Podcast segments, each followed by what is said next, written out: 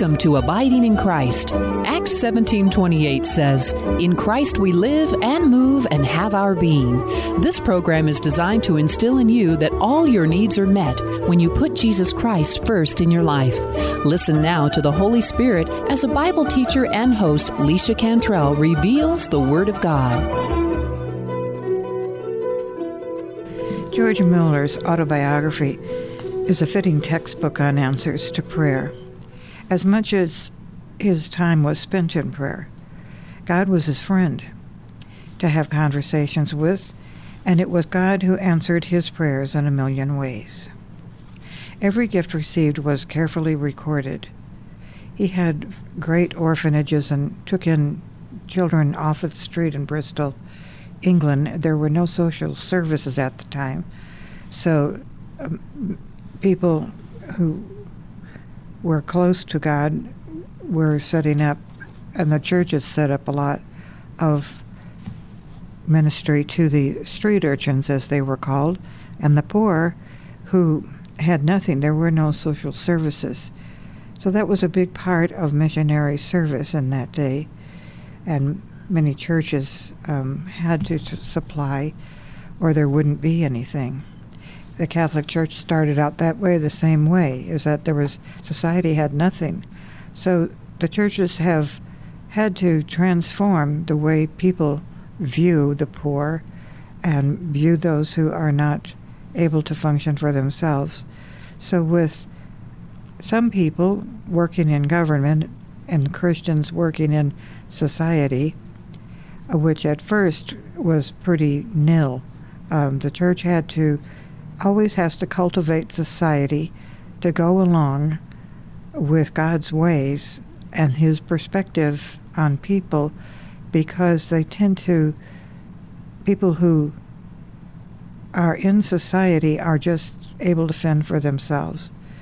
And so God always asks those who are his own to make a way for people. In other words, he always requires us to give. He has to work through the church in order to provide for people. He has to work through the church in order to change the status quo.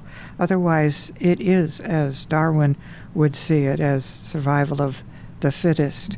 The only change to that is the people of God. And this is what George Mueller did, and what was is so significant about his ministry is he also had his as he saw it, his primary ministry was to teach the body of Christ how to trust God, how to pray, and that God does answer prayers because it is contrary to the system, even the system that has been launched out of what Christians have done, even foster care and everything that has to do with the welfare of mankind has come from the church. And so the world does now has has copied what Christians have done. The social services have arisen out of that when people begin to realize that this works and that this is a good thing. Um, they have been inspired to do that. But we still are the model in every way. So, every facet of life, the church has to be the leader in order to truly have the ways of God. And this is what George Mueller's ministry was about. It, he, in the, some of the details of it, um, the Muellers lived by faith, and their finances um, were on a hand to mouth, a day by day matter. Some of that was to teach them how to trust in God.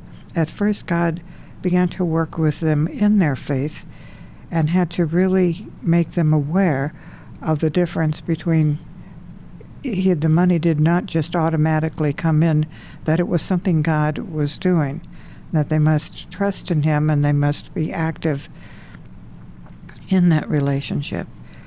And so, initially, um, long periods of time were about seven years where um, they never had anything stored in, in the bank. I mean, it was truly learning how to trust God.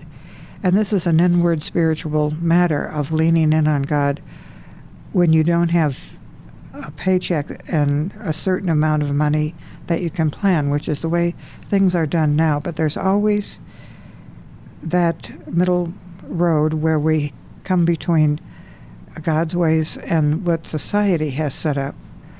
And what society has set up has come from the church in perspective and in operation to a great extent.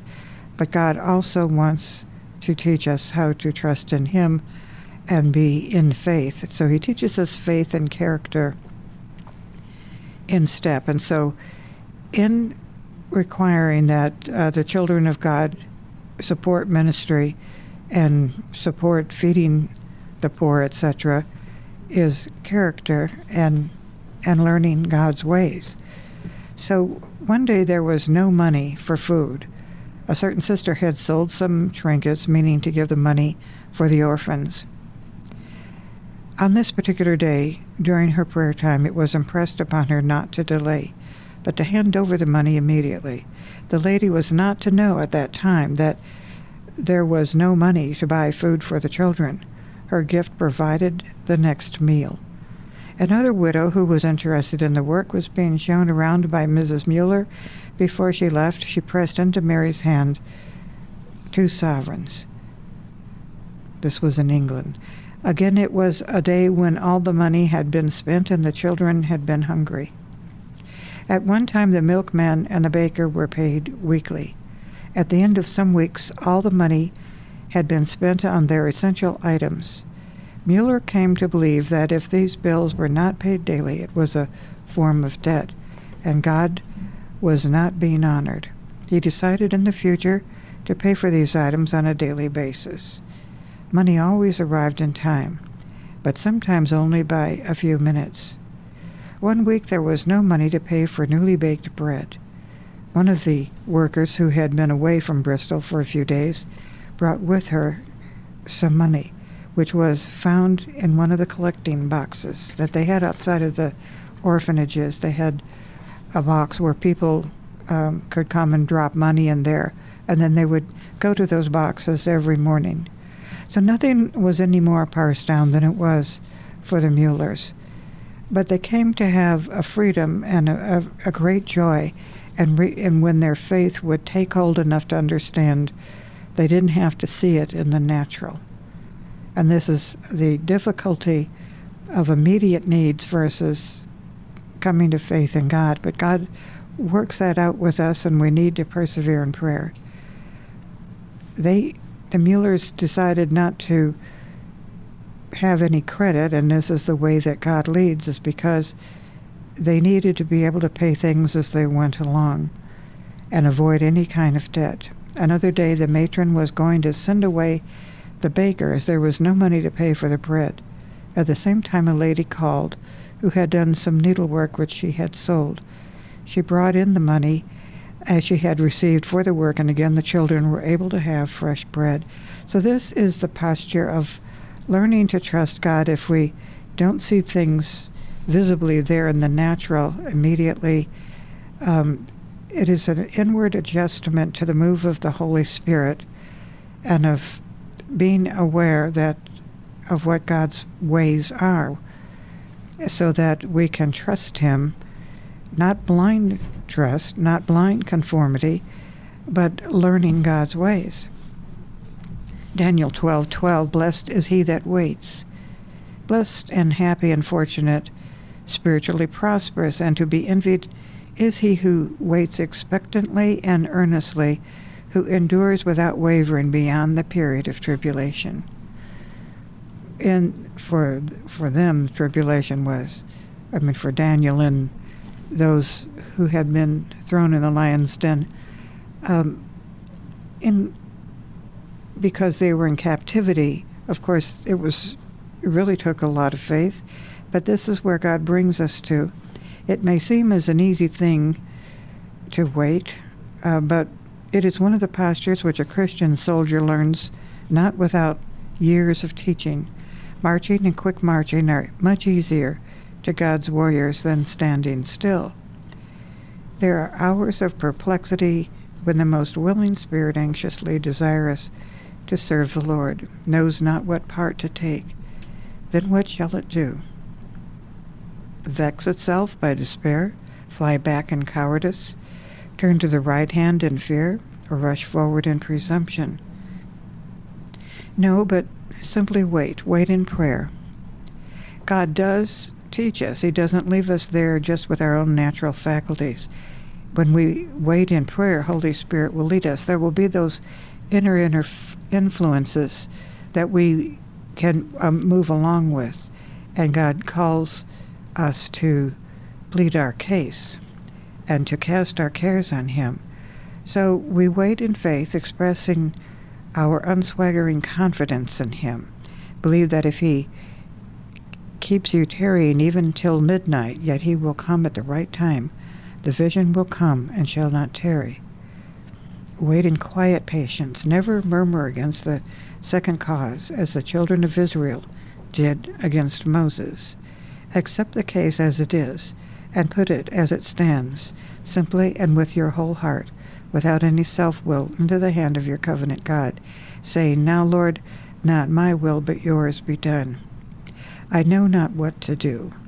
I am brought to extremities, but I will wait until you smite the floods or drive back my foes.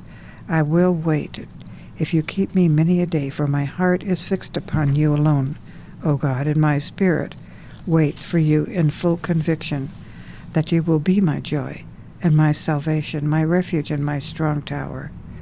Luke 18, 6 through 7 is uh, Luke 18 is the chapter in the New Testament about the the widow um, who was coming before the judge, and it's Christ teaching on prayer and on hearing from God. Hear what the unjust judge said. And shall not God avenge his own elect, which cry day and night unto him, though he bears long with them? I tell you that he will avenge them speedily. Hear what the but God will not. He, in contrast, lies the conclusion that the justice on which that worthless judge decided in respect of persevering praying, the persevering praying widow who was so troublesome to him, it is more certainly to be expected from God in respect of the elect. So God is teaching us that there we have to have the patience, the fruit of the Spirit, patience as we persevere in prayer and walk with Him. And the scriptures help us quite a bit to understand His ways and how He is. And this works with our intellect and with our emotions. God's seasons are not at our beck and call. If the first attempt does not bring forth the fire, you must strike again. God will hear the prayer, and He may not answer at the time in which our minds have appointed. He will reveal himself to our seeking hearts, however, but not just when and where we have settled in our own expectations. So the need of perseverance and importunity is necessary in prayer.